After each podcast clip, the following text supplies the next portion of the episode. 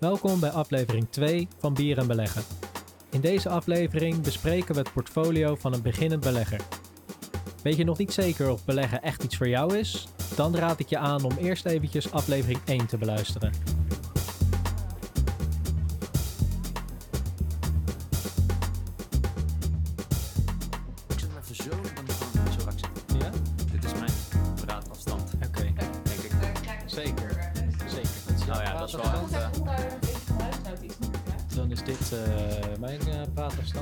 Even iets eh, zeggen? Hoi. ja, dat is lekker authentiek joh, als je die- dat gekraak zo tussendoor hoort van die stoel. Ja, Dat is wel zo. Dat is, eh, maakt het... eh, Maakt het echt. Wat voor bieren hebben jullie meegenomen vandaag? Nou ja, ik ben wel benieuwd wat, eh, wat er hier in de buurt zit, welke brouwerijtjes. Want bij de eerste aflevering had Hester een heel mooi verhaal natuurlijk over dat ze in de zomer eh, tijdens de corona onderweg ging naar brouwerijtjes en dan daar zo bier ging halen. Dus ik ben benieuwd Weet wat er hier in de ja? buurt te halen is. Dat was eh, inderdaad in Amsterdam-West, gebrouwen door vrouwen. Ja? Maar nu zijn we verhuisd naar Amsterdam-Oost. Het is iets rauwer hier. Oh, Jullie hebben, wel, jullie hebben wel naar buiten gekeken door het raam hier. Je hebt alles, alles door elkaar. Oude pakhuizen, maar ook eh, lelijke nieuwbouw. En, eh, Maar ik heb inderdaad wel een, een biertje van een plaatselijke brouwerij natuurlijk gehaald. En dat is, hou je hart vast, Poesenjat en Kater. Hoe? Poesenjat en Kater. Oké, ik precies. verstond het anders, maar eh, dat ga ik me niet invullen. Hartstikke mooi. Eh, nee, ik heb hem eigenlijk ook pas eh, vorig jaar eh, ontdekt. Dus ook tijdens inderdaad een van mijn wandelingetjes. Gingen we helemaal door naar Oost. Hadden we dorst en eh, kwamen we bij Poesenjat en Kater. Oké. Een heel leuk brouwerijtje. Maar ik hou mijn hart vast. Ik hoop dat ze het overleven. Want het is wel eh, een brouwerij die eh, ja, gewoon heel klein en persoonlijk is. Zijn ze open Eh, vandaag? Nou, dat zou zomaar kunnen, ja. Dan kunnen we eventjes eh, een, even kleine, langs. kleine donatie doen aan, eh, Ja. aan, aan hun en aan onze lever. Ja, ze hebben echt lekkere dingen hoor. Ik ging ook wel eens op, ehm, op zoek naar um, glühweintjes. Maar zij maakt dus een eigen glühbier. Lekker. oké.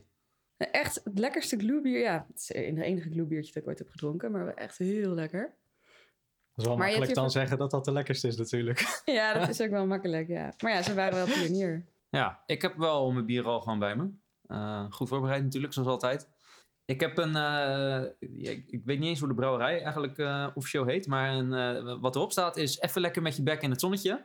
Hmm. Eh, en nou ja, als Rotterdammer, als je dat ziet natuurlijk, en het zonnetje schijnt buiten, dan, eh, Ga je naar Amsterdam?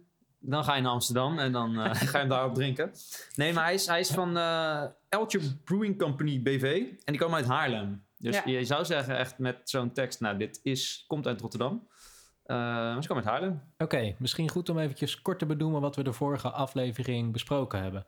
Luc, kan jij eventjes een korte recap geven? Nee, ja, de vorige keer ging over de, de angst van het beleggen. Dus waarom zijn mensen, eh, wa- waarom zijn ze nog niet begonnen met beleggen? Want iedereen weet dat we er eh, veel geld mee kunnen verdienen. Eh, en dat waren dus ja, de, de, de angst van ik weet niet genoeg. Het is allemaal heel spannend en ja, ik weet er gewoon niet genoeg van. Dus ik, ja, ik ga er helemaal niet aan beginnen.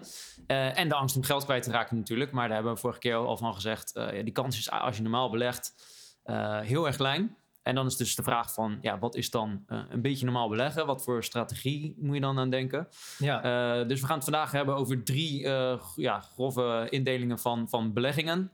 Eh, dat zijn eh, obligaties, eh, goud en ETF's, oftewel mandjes van aandelen. En de losse aandelen, gaan we die ook bespreken? Nog niet. En eigenlijk, eh, dat komt waar, waar ik- waar we het vorige keer over gehad hebben met de ETF's, dat het eigenlijk als beginnend belegger niet verstandig is om individuele, individuele aandelen te gaan kopen. We kunnen er nog een keertje op terugkomen waarom dat allemaal niet, niet heel handig is. Ja. Uh, maar daar kunnen we denk ik nog een hele, daar kunnen we een hele aflevering aan, eh, een hele podcast aan wijden.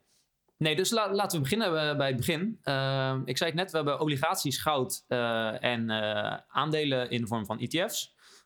Dat zijn, als je gaat beginnen met beleggen, drie vormen die je in je portfolio zou kunnen hebben. Uh, en dan gaan we beginnen bij de obligaties. Um, en obligaties, je hebt staatsobligaties en uh, bedrijfsobligaties.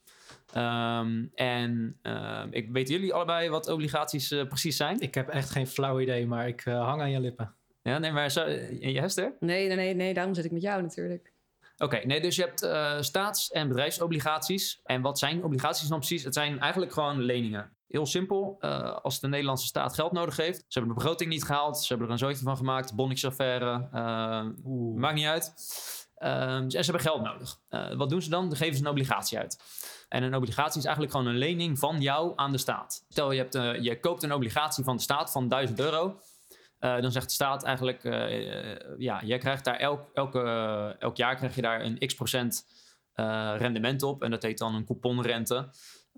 En dat is eigenlijk gewoon dus de rente voor die lening die jij geeft aan de staat. Mm -hmm. Nou, en waarom zou je dit nou in je portfolio willen hebben? Ehm, dit zou je erin willen hebben, voornamelijk omdat het heel veilig is de Nederlandse staat is natuurlijk een super betrouwbare ja, partij om een lening aan te verstrekken. Omdat je weet dat je geld komt eigenlijk altijd wel terug. Dus dit is echt als je zegt van oké, okay, ik wil een super veilige belegging hebben. Waarbij je wel een gegarandeerd rendement hebt. Uh, die hopelijk de, net iets meer is dan de inflatie. is op dit moment niet helemaal het geval. Maar nee. daar worden obligaties eigenlijk voor gebruikt. Dus het is een het is een hele veilige uh, manier om je geld uh, een klein beetje rendement te laten uh, genereren. Oké. Okay. En die, die rente die ligt dan al helemaal vast? Die rente ligt helemaal vast, ja. Dus je sluit dit gewoon af voor een, bijvoorbeeld voor 10 jaar. En dan zegt de staat gewoon, je krijgt 10 jaar lang 2% rente per, per jaar. En dat, dat, dat duurt dan 10 jaar. En je, je kan hem tussentijds wel verkopen als je wil. Dus je hoeft hem niet per se dan 10 jaar vast te houden. Je hebt ze ook trouwens voor, voor, voor, voor 1 jaar of voor 30 jaar. Uh, dus jij bent in principe vrij flexibel. Oké, okay. dus je weet eigenlijk al precies wat je dan over 10 jaar aan uh, verdiend hebt. Klopt. Het enige probleem is wel dat je op dit moment uh, krijg je op obligaties, zeker op Nederlandse staatsobligaties, heel weinig rendement. Ja, de rente staat gewoon super laag. Dus het is eigenlijk ook niet heel erg aantrekkelijk om in obligaties te investeren. dus je moet het ja, echt zien als een, een, een, veilig stukje van je portfolio. En um, ja, wanneer wil je over het algemeen heel veilig beleggen? Dat is eigenlijk meestal als je wat, ja, wat verder in je, in je beleggingshorizon zit. Lees als je wat dichter bij je pensioen komt en je wil niet meer te veel, ja, niet meer te veel risico lopen, dan zou je iets meer naar obligaties willen gaan kijken. Maar je hebt toch ook die opkomende markten waar je wel iets meer rendement dacht ik ook haalt, maar wel ook weer wat meer risico oploopt? Ja, precies. Dus, dus uh, obligaties zijn net eigenlijk... Eigenlijk geldt voor alle, vrijwel alle beleggingsinstrumenten... hoe meer risico, hoe meer rendement. Uh, en dus met staatsobligaties is dit, is dit precies hetzelfde. Dus als jij een Nederlandse staatsobligatie hebt... heb je heel weinig risico en heel weinig rendement. Want ja, wij zijn een, een, een, een triple-A-land, zeg maar. Dus je hebt een rating systeem waarbij landen worden ingedeeld... Uh, nou ja, je leest het misschien soms wel eens in het nieuws uh, dat Nederland dan bijvoorbeeld het broodingskort niet haalt. We moeten volgens mij 60% van het uh, mm. BNP moeten we zeg maar, mogen we maximaal als, als, als schuld hebben. Mm -hmm. en als die schuld afneemt, dan, dan gaat het goed. En neemt die schuld toe, dan komt mevrouw Merkel uit Duitsland komt ze met de liniaal zo pats ons even op de vinger stikken.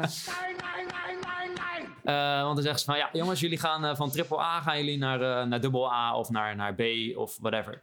Uh, nou, en dus als je bijvoorbeeld een, een land hebt dat ergens in een, uh, in een C-categorie onderaan begint te bungelen, dan krijg je veel meer rendement. Dus uh, stel dat jij je geld aan Griekse staatsobligaties wil, in Griekse staatsobligaties wil stoppen, ja, dan zit je natuurlijk niet zo, niet zo safe, want die Grieken die nemen het niet zo nauw met de regeltjes.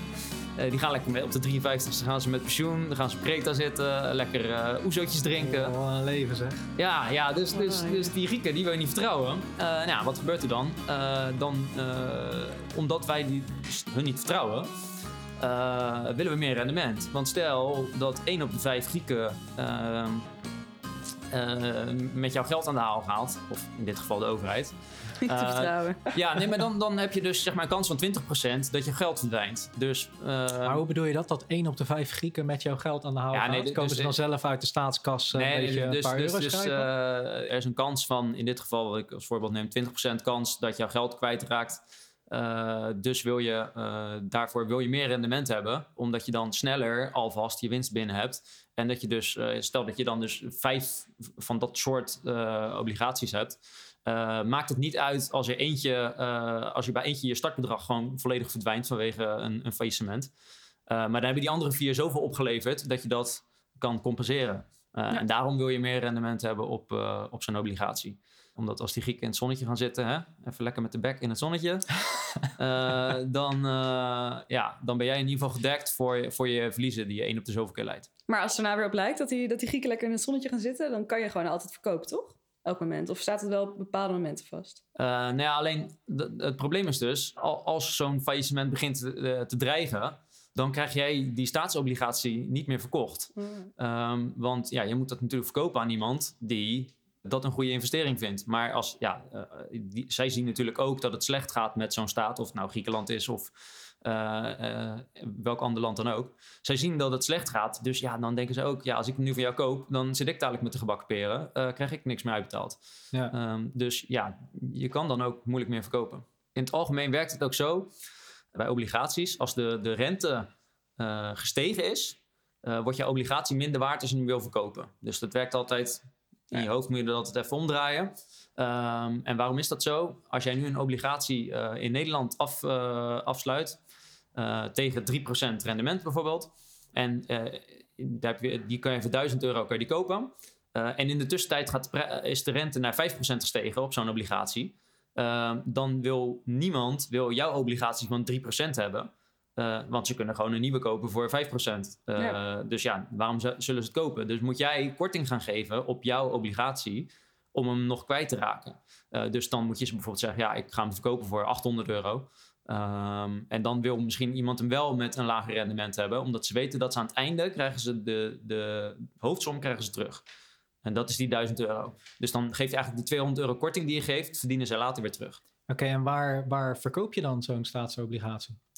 Eh, dit kan gewoon in je, in je broker-app. Oké, genoeg gehad over eh, staatsobligaties. Eh, zijn er ook bedrijven die obligaties uitgeven? Is dat überhaupt mogelijk?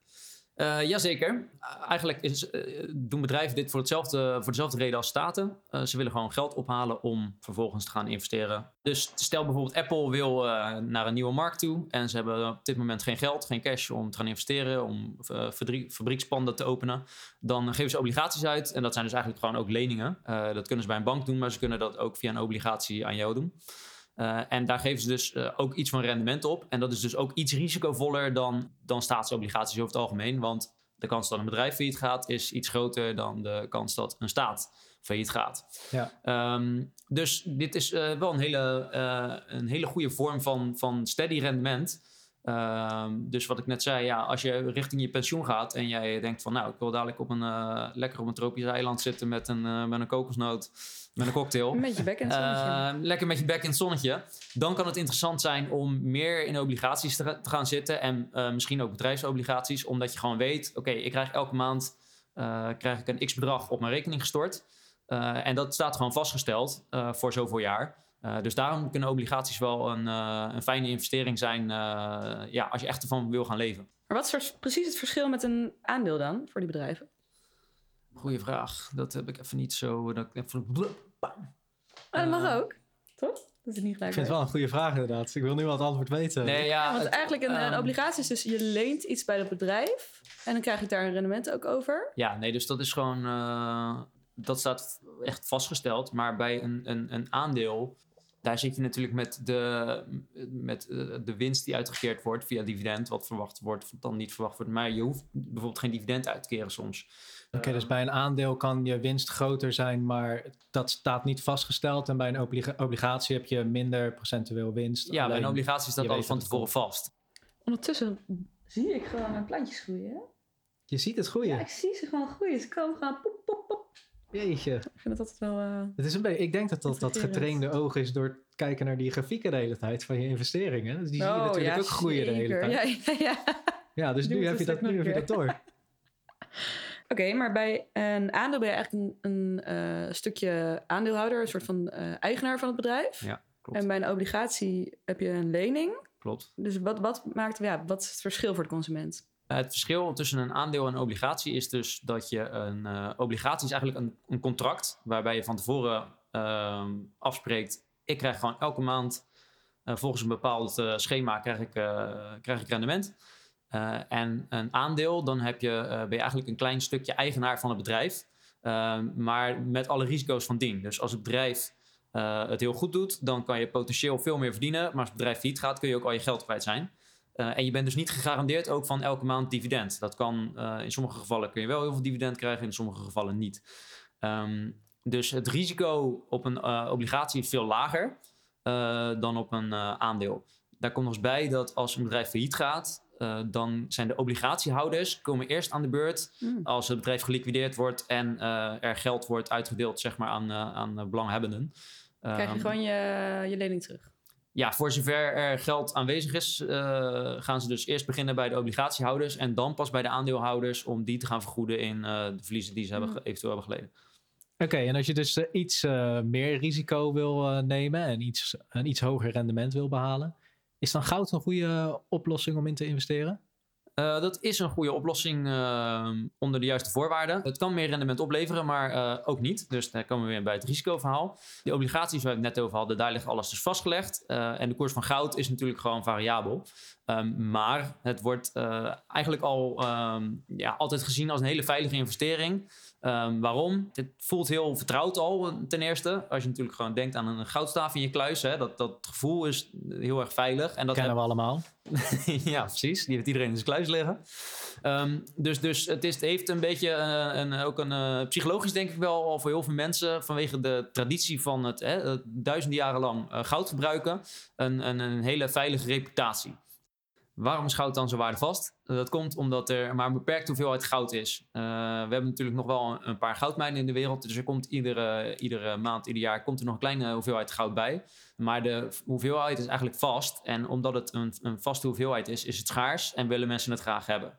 Eh, dus dat is de reden waarom mensen graag goud zouden willen kopen. Nou, Oké, ja. misschien is het wel handig om dan eventjes te kijken waar goud eigenlijk, eh, waar die fascinatie voor goud vandaan komt. Eh, nou, ik denk ten eerste omdat het gewoon heel erg eh, glimmend is en dat mensen dat heel mooi vinden. Eh, Ja, mooi verhaal. Maar ja, die fascinatie voor goud, die is natuurlijk niet van gisteren. Maar van wanneer wel? Stap eventjes in de tijdmachine. Wow, so that's the hyperbolic time chamber, huh? All right. Which group goes first?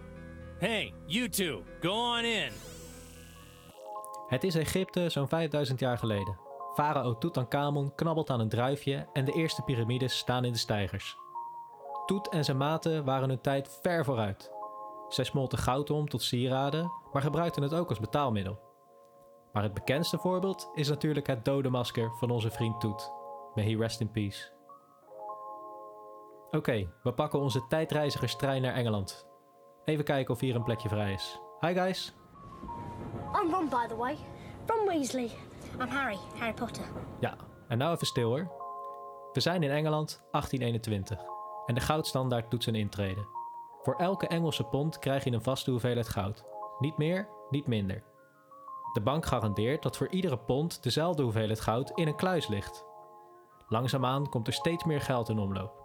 Je kunt nog steeds dit geld omwisselen voor dezelfde hoeveelheid goud, maar deze situatie is natuurlijk niet eeuwig houdbaar. Zeker niet als er steeds meer geld bij blijft komen. Afschaffen die hap. In 1971 barst de bom.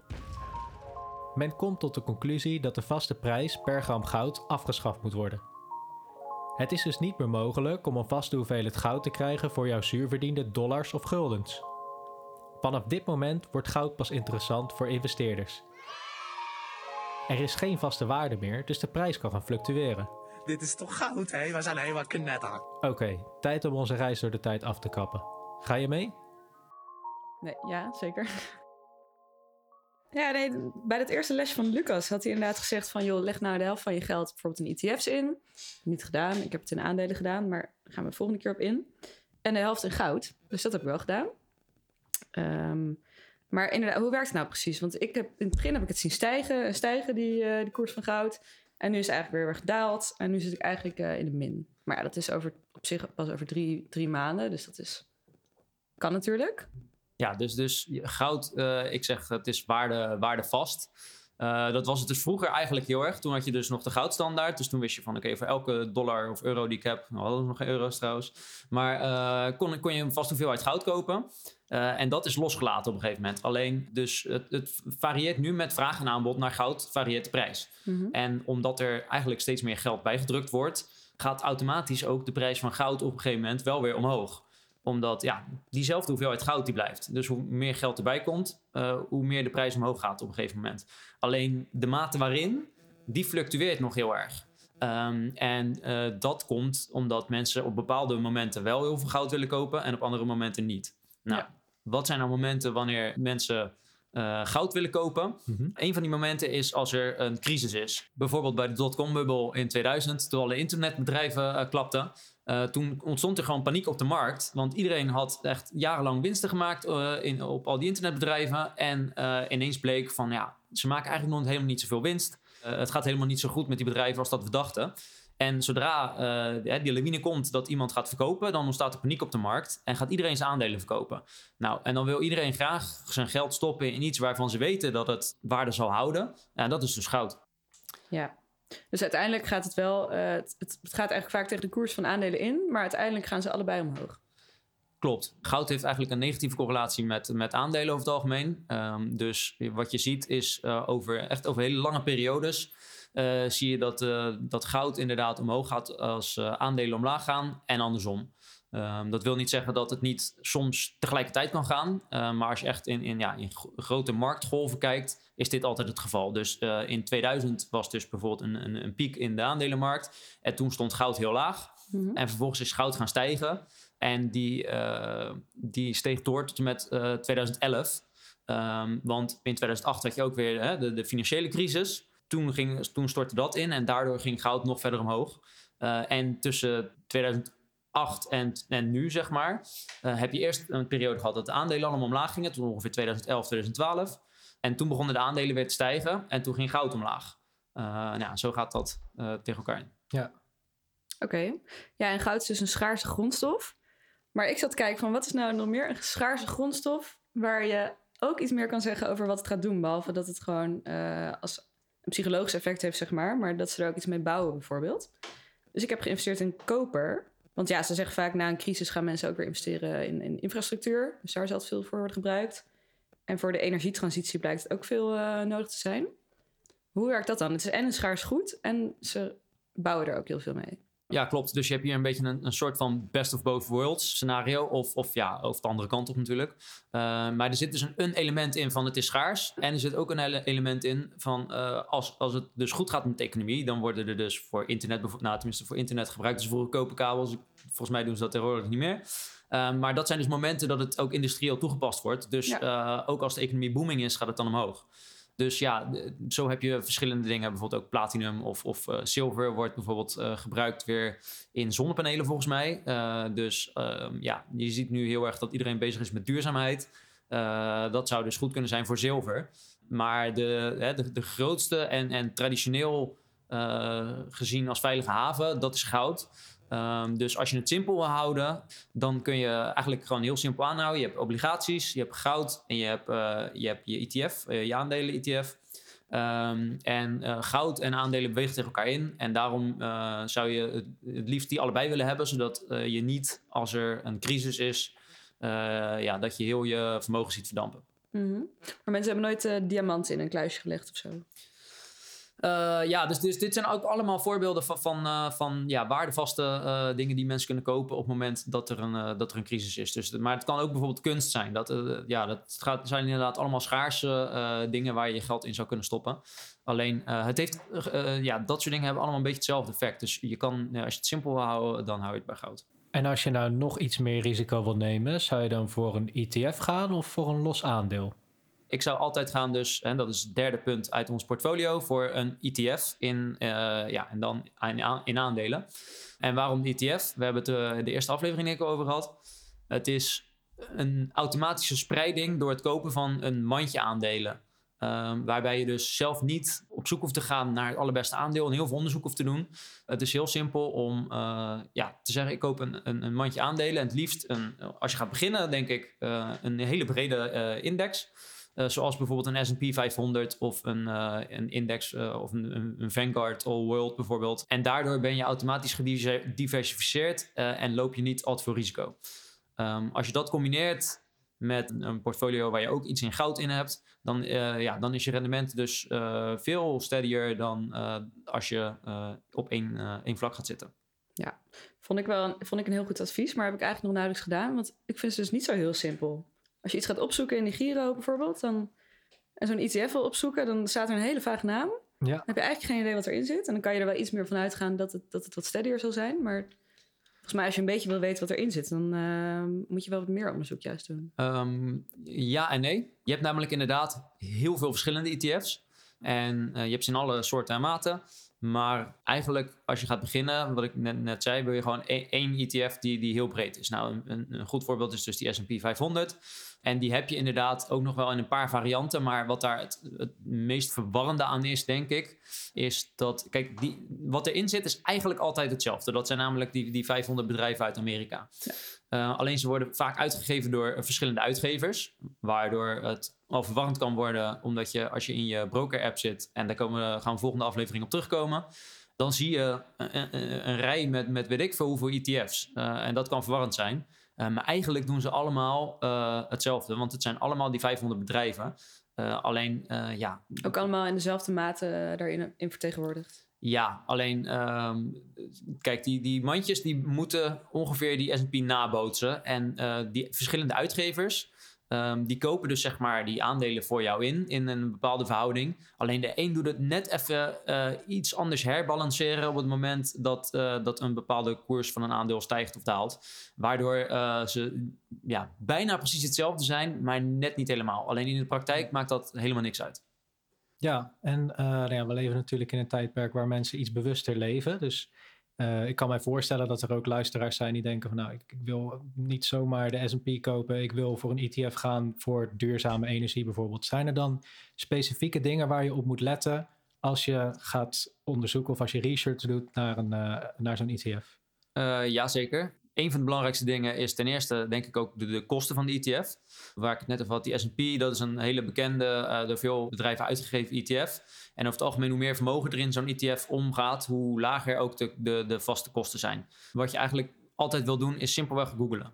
En als je gaat googlen uh, naar een ETF, uh, dan kom je vaak bij dezelfde websites terecht. Je hebt bijvoorbeeld Just ETF of Morningstar. Die kom ik iedere keer tegen. en daar staat altijd helemaal in beschreven welke bedrijven er dan in zitten, wat de kosten precies zijn, et cetera, et cetera. Ja. Ja, en zo kun je dus ook uitzoeken van oké, okay, wat voor bedrijven zijn dat dan? Uh, is het inderdaad zo duurzaam als dat ik zou willen? Uh, al dat soort dingen. Alleen dat vergt natuurlijk wel iets van onderzoek. Ja. Maar ja, wat ik zei, je hebt in alle soorten en maten heb je ETF's. Dus als je ja, iets specifiek zoekt, kun je het ook altijd vinden. Ja. Um, alleen het belangrijkste is dus, om terug te komen bij het belangrijkste punt. Koop een ETF, want dan heb je in ieder geval 20 of 30 of misschien wel 100 of, of 1000 aandelen die in die sector zitten. Um, waardoor je wel de sector hebt die je wilt, maar niet het mm. risico dat je failliet gaat omdat een van die bedrijven failliet gaat. Ja, is geen, geen financieel advies dit, toch? Dit is nee, geen financieel maar ik zou advies. het zeker wel opvolgen, want ik, heb, ik, ik, zat dus, ik was helemaal overtuigd van je ETF's, maar ik vond het te veel uitzoekwerk. En ik had dus een hele leuke, hele goede stijgende Nederlandse uh, EV charging company op het oog. Okay. Die bleef maar stijgen sinds ik, sinds ik op de, eindelijk begonnen was op de markt.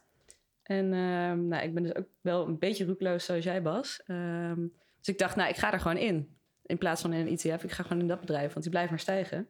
Maar sindsdien krijg ik eigenlijk steeds mailtjes van de Giro dat die te veel zakt. Dus je krijgt altijd een mailtje als 10% zakt. Je krijgt altijd een mailtje als ja. 20% zakt. Dus nu is hij al 20% gezakt. En uh, ja, ik ga toch maar naar de ETF's kijken. Ja. Maar toch ja. ga ik, ik ga hem natuurlijk wel aanhouden, want ik geloof er wel in. Het is wel technologie die uh, gaat ontwikkelen. Ja, maar als jij uh, één bedrijf hebt dat 20% zakt, dat, is, dat zijn geen uh, fluctuaties waar je heel veel zorgen om moet hebben. Alleen jij merkt dus nu al dat je, je begint je zorgen te maken, omdat het in, in, in één bedrijf zit. Dat fluctueert veel ja, meer precies. dan zo'n hele mand. Want als je zo'n zo mandje hebt. Dan, dan zit er voor elk bedrijf dat 20% omlaag gaat, zit er ook eentje die die dag 20% omhoog gaat. En daardoor is het allemaal wat meer steady. Um, terwijl jij zit nu uh, in, in, je paniekfase omdat je bang bent van oh shit, het gaat naar beneden, ik krijg mailtjes, het gaat fout, rode lampen. Nou, ik zie ook uh, heel veel groene berichtjes hoor, maar ik, ik, ja, het, is, het, is, natuurlijk gewoon één groot psycholo psychologisch spelletje. Ja. Dan denk je van, ja shit, had ik toch maar naar Lucas geluisterd en in de, de ETF's uh, gezeten. Ja, maar, maar uh, dus dat is zeker waar. Alleen je, je, hoeft je ook zeker geen zorgen te maken als iets een tijdje omlaag gaat. Dat is, dat is het, uh, nee, het belangrijkste. Je moet gewoon dan, als je ervan overtuigd bent, dan moet je gewoon lekker vasthouden. Um, en alleen je moet daarnaast nu, je moet niet geld in dat ene bedrijf blijven stoppen. Nee, je moet er ook dingen naast gaan kopen, diversificeren, om je risico een beetje omlaag te krijgen. En kijken jullie ook wel eens naar buitenlandse markten, bijvoorbeeld de Chinese markt? Ja, uh, is wel heel lastig. Omdat gewoon informatie krijgen over Ja, Chinese aandelen is gewoon... eh, ja, er wordt in ieder geval, in, eh, dat is ook wel heel krom. Wij zijn natuurlijk, eh, kijken allemaal naar ons eigen wereldje.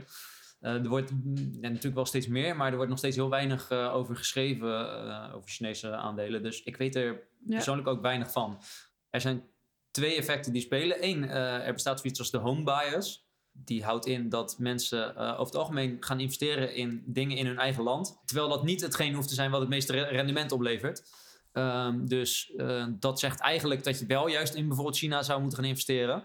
Want ja, misschien maak je daar wel meer rendement. En dan is het super stom om hier een aandeel van de blokker te kopen. Terwijl de blokker al jarenlang geen, geen pepernoot meer verkoopt. Ehm, maar aan de andere kant is natuurlijk ook, je ja, je wil wel beleggen in iets wat je kent. Want als je Mm. belegt in iets wat je niet kent, dan, ja, dan loop je dus eigenlijk extra risico. Want je, hebt- je hebt geen flauw idee wat er gebeurt. En misschien, eh, Ja. ja. eh, misschien staat er in eh, een of andere Chinese website ergens wel dat het bedrijf elk moment failliet kan gaan. Maar dat weet jij Ja. dan niet. Als jij erin investeert, dan is het Chinees niet zo handig. Ja, ja, Dus, maar je hebt natuurlijk ook best wel wat copycats in China. Hè? Volgens mij het laatste grootste beursgang ooit was een soort copycat van, ehm, hoe heet het ook weer met die filmpjes? Oh, ik dacht dat je van Tesla ging zeggen. Maar, nee, oh, eh, daar heb ik in geïnvesteerd, maar die gaat sindsdien ook alleen maar naar beneden. Die NIO. Ja, Nee, eh, Wel op het hoogste dus dit, dit is trouwens wel een- die app ook weer met die filmpjes? Ja, TikTok. TikTok, En- ja. En er is De nu een, er is nu daarvan, een de uh, tok- Chinese. toktik. Nou, precies. TikTok. Die eh, is op de markt... Ja, ik krijg honger hiervan, jongens. Maar die is op de markt gegaan. en ehm, Maar waarom heb jij NIO gekocht dan? Ja, omdat iemand mij het heel overtuigend aan het vertellen was. En eigenlijk zei jij altijd, investeer niet in Tesla, want dat is één grote bubbel. En toen dacht ik, ja, misschien dat NIO... Ja, ik heb er geen goede reden voor, Lucas. Iemand had Nee, mij nee, maar- verteld dat, dit is- dat dit het is dus wat er- tegenhanger is van Tesla. En dat zij echt... Ze ging ook als een razende. Ik heb Ja, ja. natuurlijk wel even de koersen bekeken. Ik dacht, dit kan alleen maar verder gaan. Ja, dus jij bent Totdat in de, kwam. in de, echt in de, de, de typische, de, de typische FOMO-kuil gevallen. Nou, blijkbaar. De blunder van het seizoen, de blunder van de eeuw misschien wel. Hij schuift hem zo het doel in. Beleggingsblunder van de week, follow the FOMO. En wat houdt dat in? Eh, nou, jij bent er eigenlijk in, ingetrapt. De fear of missing out. Jij hoorde van, eh, van een, wat was dat, een collega? Nee, mijn huisgenoot, die... die eh, Je huisgenoot. Die dat, is, straks dat is nog erger. Dat is nog die, die erger. zit dus helemaal niet in beleggen, maar die zei van... Jee, ik heb een, ik heb een collega, die spreekt alleen maar over NIO. En die is zo hard gestegen de laatste tijd. En ik zat hier met een vriend en eh, we doen dan eens in de zoveel tijd... die soort van dollar, wat is het ook weer? Dollar cost averaging. Nou, precies. We dachten, we moeten nu investeren. Ehm, ja, en jij zei altijd dat Tesla dus een grote bubbel was. Dus ik dacht, weet je, het was meer enthousiast. De volgende Tesla. ja. Ja, alleen het probleem is dus, je bent hier afgegaan op iemand in jouw omgeving. eh, hè, gewoon van, vanwege buzz in de omgeving, Maar, of hoe noem je dat? Eh, van, ja, plus natuurlijk die koers even bekeken, hè? Ja, je hebt van iemand gehoord die eh, eigenlijk ook niet per se veel verstand van heeft, dat dit de next big thing is. Eh, en dat zijn signalen waar je altijd voor op moet passen. Dus zodra jij hoort, eh, zodra je hoort van je taxichauffeur die tegen jou zegt van, hey, dit moet je kopen. ehm, zou een hele slimme taxichauffeur kunnen zijn. dat zou een slimme taxichauffeur kunnen zijn. Maar de kans is denk ik groter dat het gewoon inhoudt dat op dat moment, als zelf jouw taxichauffeur al gekocht heeft, betekent dat iedereen al gekocht heeft. Eh, en wat gebeurt er als iedereen al gekocht heeft? Dan is er niemand meer over om nog meer te kopen. Eh, en zodra dan de eerste verkoper komt, eh, op die hoog, ergens daarboven op die eenzame piek, ja, Mhm. dan wordt de lawine naar beneden wordt ingezet. En dan begint iedereen die gekocht heeft, dus je taxichauffeur, maar ook de, de basisschoollerares en je buurvrouw, beginnen allemaal te verkopen, want iedereen raakt in paniek. En dat is dus het moment dat Ja. je te laat bent. En Ja, maar tenzij het gewoon echt een, een, een ook een, als zij een technologie gebruiken die gewoon echt maar door blijft ontwikkelen. Bijvoorbeeld ASML, daar dacht ik eerst van, ik ga er niet instappen, want het is al te veel gestegen. En nu dacht ik, ja, ze gaan toch wel door met eh goede. ja, maar er is een verschil tussen eh, inderdaad wat jij zegt, een, een aandeel dat veel gestegen is. Ja. Eh, daar kan nog best wel potentie zijn om nog verder te stijgen. En iets waar je echt iedereen over hoort. Ehm, en, Ja, ik had er- want- ik had er één iemand over Ik hoor nooit iemand over ASML. Ehm, ik hoor- misschien weten jullie nog wel eh, Bitcoin in 2017. Dat is echt een typisch voorbeeld van, van daar hoorde je iedereen over in 2017. En wat gebeurde Daar er? heb ik een FOMO-gevoel bij. Ja, nou, maar dan moet je er dus vooral niet instappen. Op dit moment gaat... eh. Dat heb ik gemist. Ja, dat heb je gemist. Oké, ja, oké. ja. Maar je weet wel nog dat iedereen in 2017 liep te schreeuwen... Ja. je moet bitcoin kopen, je moet bitcoin kopen. Vervolgens stort het in. En eh, hoorde je er niemand meer over, drie jaar lang. Hm. Eh, dat waren de drie jaren dat je het had willen kopen. Nu hoor je langzaam iedereen, hoor je, je hoort het alweer een beetje beginnen. Waarschijnlijk hoor je binnenkort weer iedereen over Bitcoin. En dat is het moment dat je dit niet moet kopen. Je moet juist altijd op zoek gaan ja, naar dingen die. dan een beetje achter de feiten aan. Ja, je moet op zoek gaan naar dingen waar je eh, niks over hoort. Nou, eh, eh, misschien een nog beter voorbeeld, wat gewoon echt super niet sexy klinkt, zeker op dit moment, is bijvoorbeeld eh, uranium. Hmm. Dat is iets. Kinda sexy. Ja, nee, maar als je, dat, dat, is, dat is iets, weet je als, je, als je dat hoort, dan denk je niet van, oh ja, dat, oh, dat is de de next big thing. Natuurlijk sinds Fukushima, eh, dat heb je gehad, eh, ik denk 10, 10, 15 jaar geleden inmiddels al. Uranium was helemaal, helemaal afgeschreven als, als eh, energiebron. Ehm, en heeft jarenlang is het naar beneden inge- ingestort. Nou, als je nu naar die grafiek kijkt, dat ligt echt volledig op zijn gat. Alleen het is wel iets wat, waar gewoon nog wel eh, wat nog gebruikt wordt en waar nog een, een eventueel een toekomstperspectief in zit. Nou, zeker nu met eh, de klimaatakkoorden eh, van Parijs bijvoorbeeld, is er best nog wel gewoon een, een reden waarom dit gebruikt zou moeten worden. En we, ja, we willen toch van, die, van die, al die fossiele brandstoffen over naar iets wat niet zoveel uitstoot. Nou, ehm, uranium werkt daar nog steeds voor, alleen moeten we oppassen dat, eh, dat we niet weer zo'n zo'n kernenergie eh, of zo'n zo'n kernreactor meltdown, meltdown hebben. Ehm, maar jij kan- jij kan dit is het moment om naar dat soort dingen te kijken als je niemand daarover hoort. Jij kan nu natuurlijk ook een FOMO in gang zetten. Als je er te veel over praat. Eh, dat zou kunnen, maar dat zou, ik, ik denk niet, dat volgens mij we, al- heb ik denk wel niet dat we al zoveel eh, luisteraars hebben op dit Nou, Nee, maar jullie zijn wel allemaal heel erg speciaal. Maar, maar weet je wat? Volgens mij heb ik hier een goudmijntje in gevonden. Want eh, waterstof. Heb je daar al ehm, heb je daar al iets over gehoord? Dit is even de test. Ik, ik heb er wel eens over gehoord, ja. Ja? Ja, zo is maar zeker. ook mensen die erin investeren. Nee. Ik heb daar eh, wel over gehoord, maar ik ken niemand die daarin in investeert op Nou, dit moment. dan ben Maar dit, dit, zijn, dit, zijn dus wel inderdaad dingen. Je, je moet altijd proberen, denk ik, de, de, de markt vooruit te zijn. Eh, en het kan, maar dat kan in iets nieuws zijn. Alleen het probleem met iets nieuws is dat je vaak. Ja, je moet er wel op tijd bij zijn dan. Eh, en meestal bereikt het nieuws jou pas op het moment dat het al ergens begint te Dat leven. zijn wel veel problemen. hè? Ehm, ik- voor mij, ik vind het persoonlijk heel, eh, heel fijn om gewoon op zoek te gaan naar, naar iets wat eh, een bewezen waarde heeft.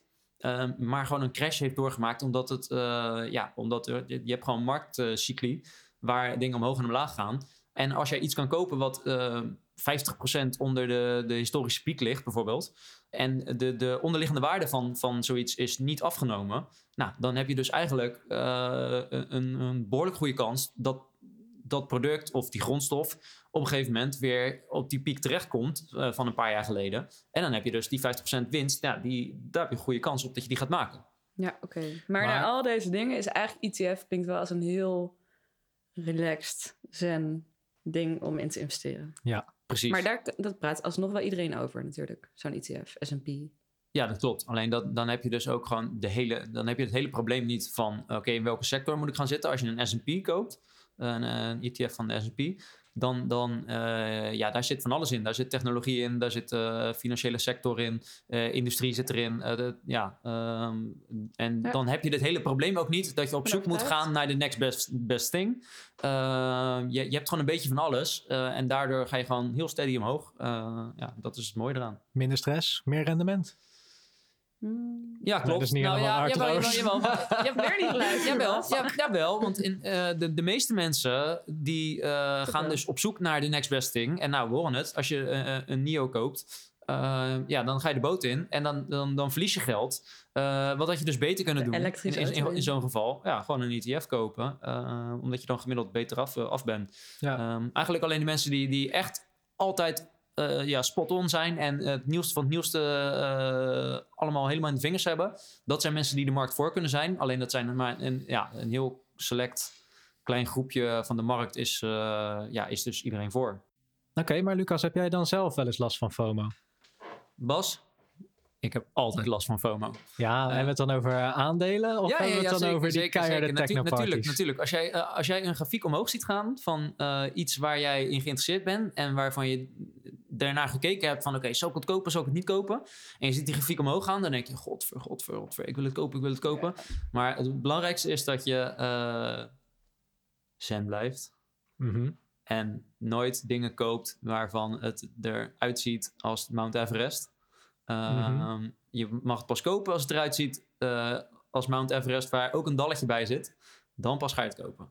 Ehm, maar nooit als hij nog bezig is met, eh, met beklimmen van de top. Oké, dus je, hebt, eh, je bent helemaal zen, je hebt dat biertje gedronken, je hebt de FOMO verslagen en je gaat uiteindelijk ga je investeren, je gaat je portfolio samenstellen. Hoeveel procent stop jij dan in obligaties? Hoeveel procent in goud en hoeveel in een ETF? Eh, dat ligt er een beetje aan, Bas. Eh, het is zoals altijd niet echt eh, volledig zwart-wit. Om te beginnen met obligaties. Daar hebben we het aan, de, aan het begin zei ik al. Die zijn heel erg safe, maar ze leveren ook heel weinig rendement op. Dus zeker ja, voor als je wat jonger bent en wat, een wat langere horizon hebt... dan zou ik eigenlijk niet eens überhaupt obligaties in mijn portfolio hebben. En goud en ETF's, dat ligt weer een beetje aan eh, hoe de markt er op dat moment voor staat. Dus ehm, op dit moment eh, zitten we ehm, in een periode waarin we al sinds nou, 2011 ongeveer eh, aan een enorme opmars bezig zijn in de aandelen. Dus dat is een argument om ehm, een beetje behoedzaam te zijn voor een eventuele crash dadelijk van de aandelenmarkt. Dus op dat soort momenten zou je misschien iets meer goud in je portfolio willen hebben. En dadelijk, als er een keertje een crash komt, dat is het moment dat je misschien een stuk goud wil verkopen om weer meer aandelen te kopen. Dus het hangt er een beetje vanaf. Maar hoe dan ook, obligaties op dit moment niet echt aantrekkelijk. En goud en ETF's, Super sexy. Hoe, Ja. word- hoe word jij zen? Door naar Bas' stem te luisteren? Of, nee, gewoon heel veel bier zuipen. Oh, oké. Nou, dat vind ik wel een goeie. Dan gaan we even een paar biertjes halen. Top, gaan we doen. Cheers, cheers, cheers.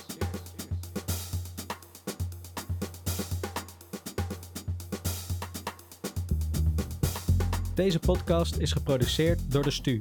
En muzikoloog Olle Beenhakker is verantwoordelijk voor de jazz. Ben je helemaal ready om te gaan beleggen, maar weet je niet waar je dat kan doen? Volg ons dan in je favoriete podcast-app en luister binnenkort naar aflevering 3. Je kunt ons ook vinden op Instagram via @bierenbeleggen. Wil je meer weten of heb je een vraag? Ga dan naar bierenbeleggen.nl.